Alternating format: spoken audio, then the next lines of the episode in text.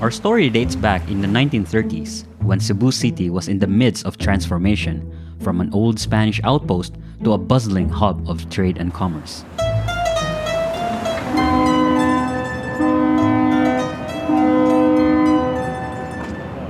Ships and cargoes would dock on its harbor, importing a variety of products from the US and Europe while carrying copra, hemp, and seashells on their back haul.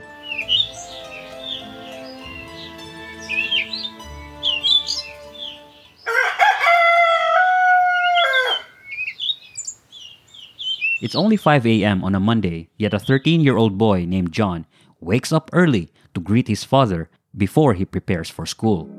John Sr. traveled back to their ancestral home in Fujian, China, and is scheduled to return that very morning.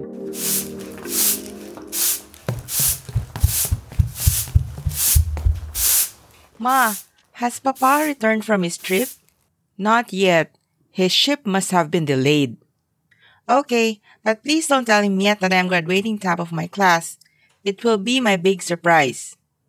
Sure, son.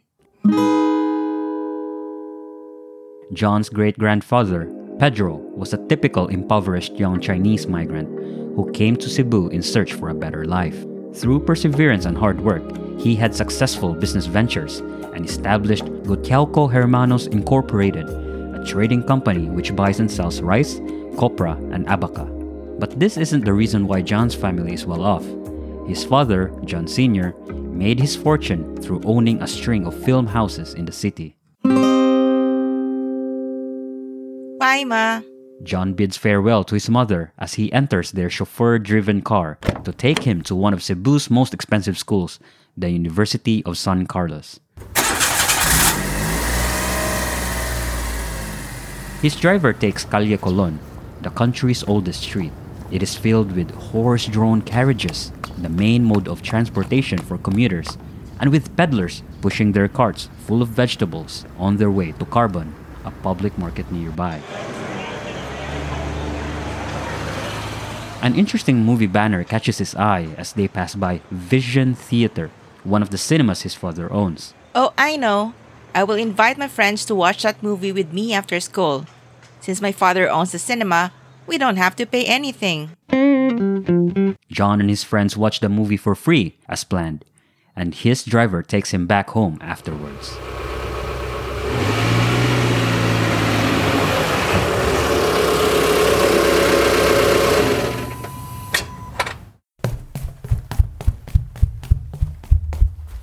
Ma, is Papa back? Oh, hi, Tito Manuel. His mother, along with his four younger siblings, quietly sitting in the living room with his uncle Manuel. Son, I'm so sorry. Your father passed away.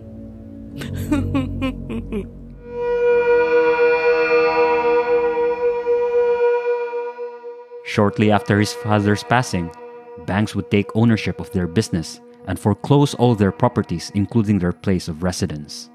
John's life of privilege at a young age all of a sudden turned upside down. At this very moment, he had no idea that he needed to hit rock bottom in order to rise into becoming one of the richest and most influential business magnates in the Philippines.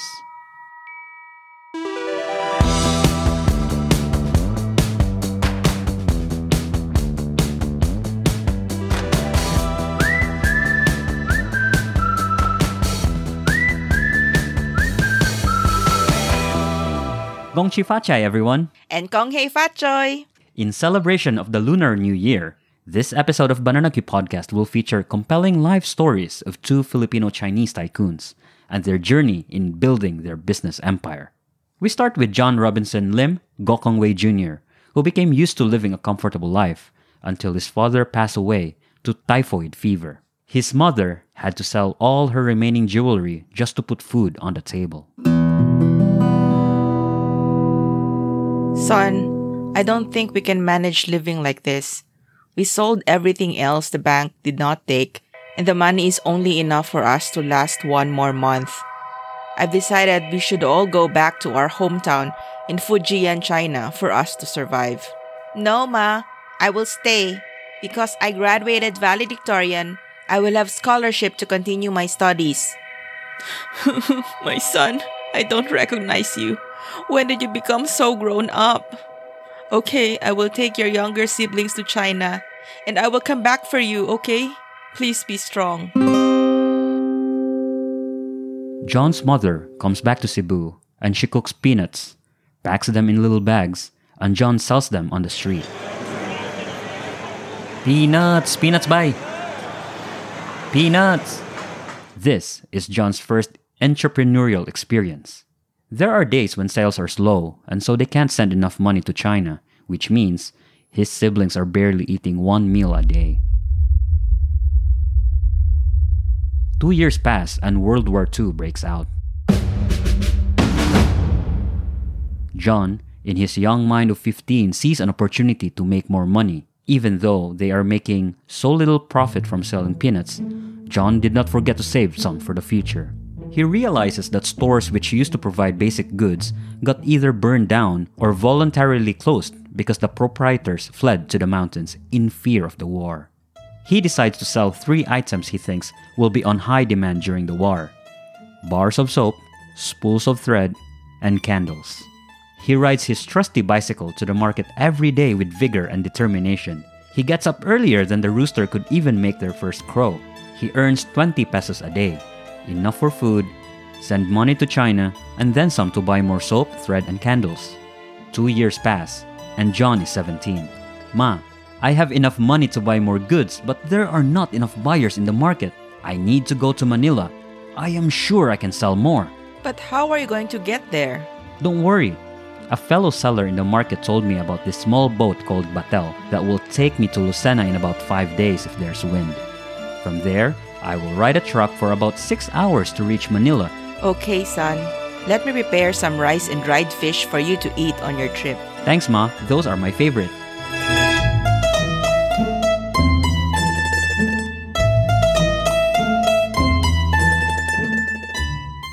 John loads his goods to the batel. That day, he decided to sell tires. He couldn't help but notice that the other passengers, also peddlers of other goods like rice and sugar, were at least twice his age. They found the trip long and boring. But for John, he found them exciting because he would bring along a book from his father's collection, those that were not deemed valuable by the bank, but to him were his most prized possessions. He would learn a lot about life, business, and most of all, about himself.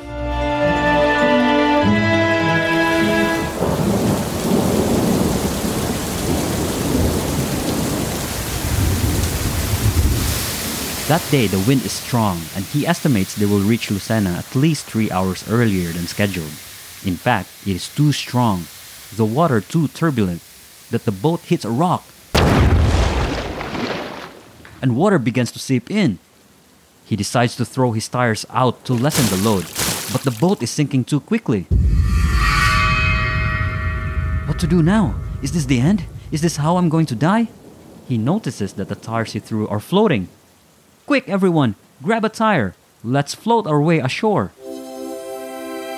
Everyone reaches to the port safely and begins to thank John for saving their lives. Thank you, thank you so much. No, no, no. Thank you for saving my tires. Now I can still sell them in Manila. Okay.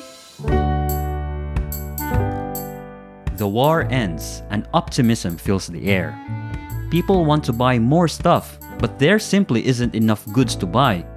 Not enough sellers in the market. John sees this opportunity and becomes bolder with his business aspirations. He has enough money to take his siblings back to Cebu to study in the morning and help him out in the business after school. He begins traveling to the US to get more items to trade. This is the birth of Amasia Trading, the company John established to import flour, onions, fruits, used clothing, old newspapers, and magazines from the United States. Their house in Borromeo Street is now converted to a warehouse and office. They sleep next to the sacks and cartons of products they have imported. It is all worth it. Because of the shortage of goods, customers flocked to John's warehouse and his business flourished. John, now 24, is in front of the mirror while talking to his mother. Ma, how do I look? Oh, Iho, that shirt suits you well. Is that from the batch of ukay ukay that arrived this morning? Yes, it is. I'm not going to sell this. I'm wearing this tomorrow for my date with Elizabeth. Oi. Elizabeth Yu is the 17 year old daughter of a fellow entrepreneur who sells hardware goods. John courts Elizabeth for four years, which he describes as an even tougher experience than doing business. They are happily married and continue to expand their trading business.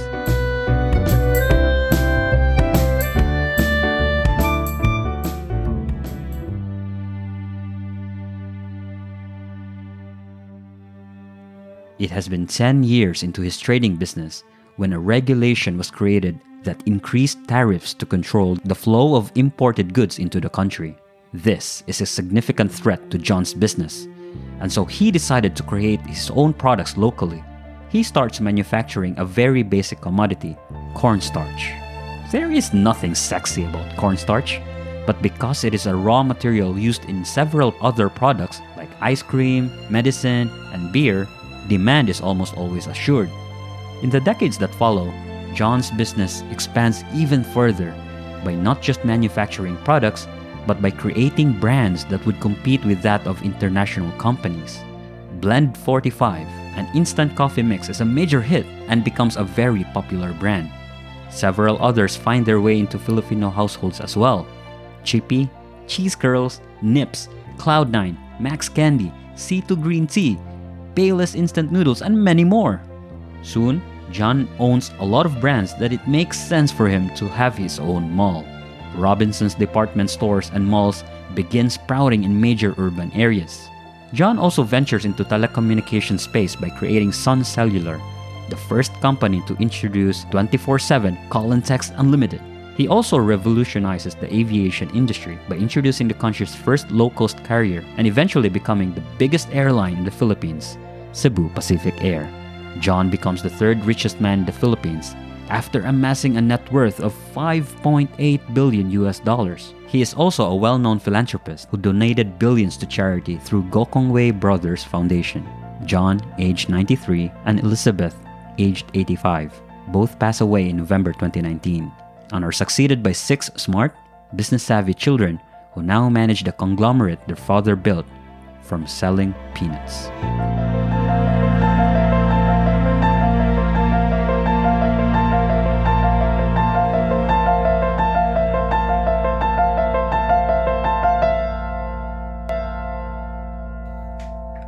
Our next Chinese tycoon is also born in Fujian, China in the 1920s. His parents give him a name which means to attain ultimate success. In contrast to John Gokongwei, his family is poor. At age 12, he travels from Fujian to help out his father, who owns a small store in Manila. Life is hard in China, and he imagines that life in the Philippines is better because his father is able to steadily send them money.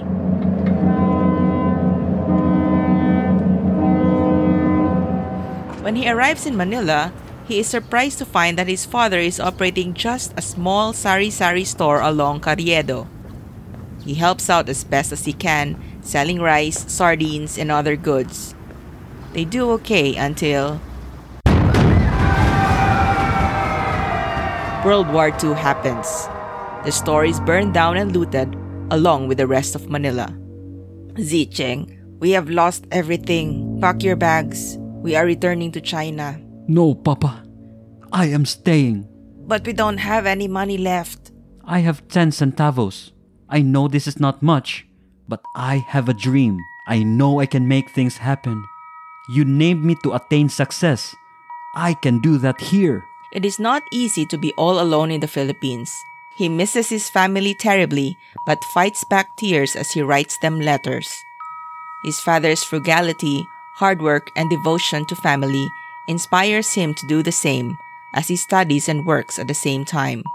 After high school, he takes up an Associate of Arts degree in Commercial Studies at the Far Eastern University, but later gives up formal schooling to set up his own business.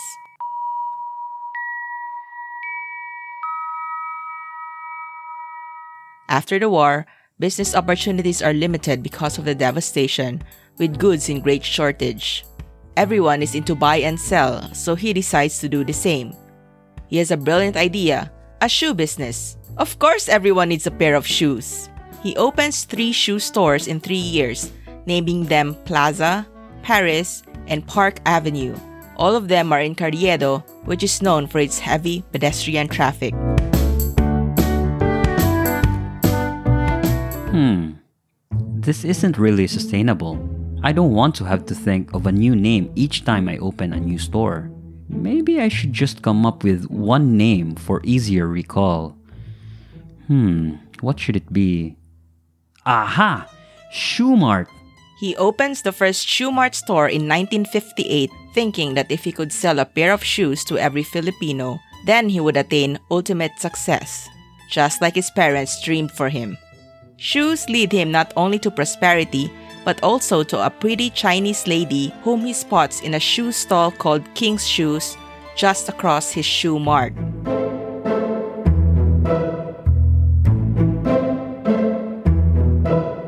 Should he go talk to her? What if she snubs him? That would be so heartbreaking. If only talking to women were as easy as setting up businesses. But that smile! It can't hurt to say hello, surely? He crosses the street. Good, morning, miss. I just wanted to say hello and introduce myself since we're neighbors and all. Well, hello, neighbor.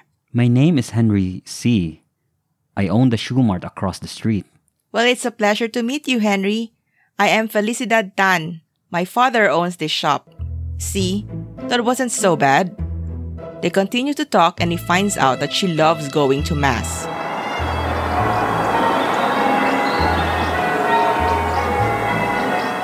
He starts joining her at her favorite Quiapo church. Eventually, they fall in love, get married, and have six children. Henry is a true visionary, thinking well ahead of the competition. He introduces air conditioning at the shoe mart when others feel it unnecessary. He draws customers to his store and its wide selection of shoes. Shoe Mart inevitably becomes a household name. His business soon evolves to selling not just shoes, but an entirely new lifestyle anchored on four core businesses retailing, banking, real estate, and tourism development. With this expansion, it becomes known simply as SM.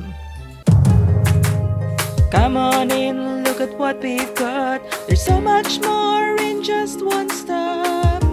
Here at SM, we've got it all. We've got it Lots of all. excitement, fashion, and fun. A shopping experience for everyone. Here at SM, it's all at SM. Here at SM, we've got it all for you. In 1985, Henry blazes the trail with the opening of SM City on North EDSA. Older and more experienced property developers scoff at him for putting up a mall in what they think is the middle of nowhere. But in North EDSA, he sees a crossroads of people from central Luzon and northern Metro Manila, an untapped foot traffic from Quezon City residents, and motorists and commuters passing along the metropolis's main thoroughfare. He proves to be right, and afterwards, rivals build other malls in the heavily congested area.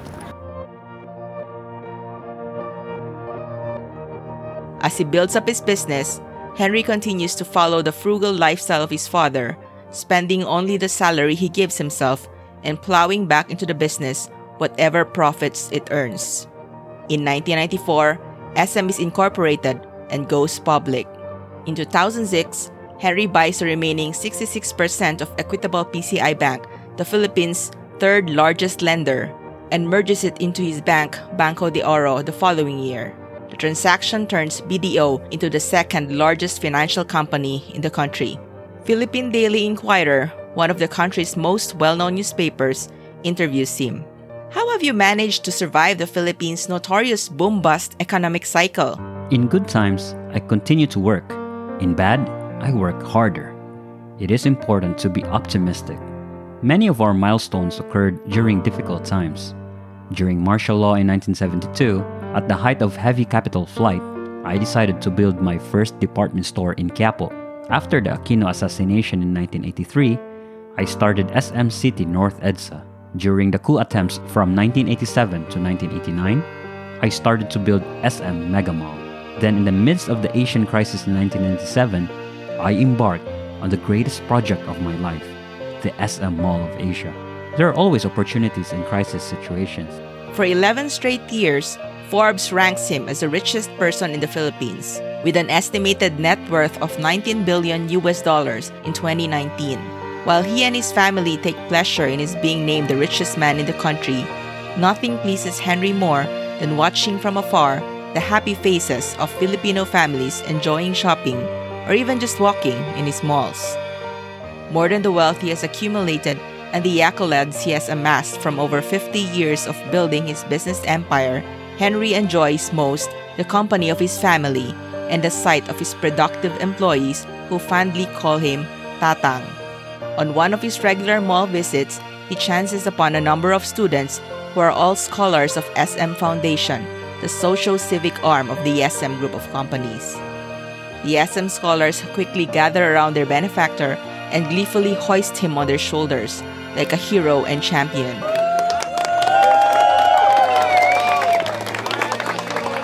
Touched by the gesture, Henry keeps a framed copy of the photograph in his living room like a prized trophy.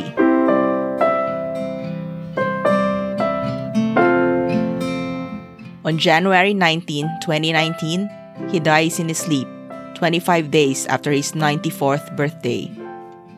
He is mourned by his family, who fondly remember him not as the man who fulfilled the meaning of his name and attained ultimate success, but as the man who taught by example and always reminded them that real wealth is not measured by the money one can amass, but the number of lives one touches and helps to improve.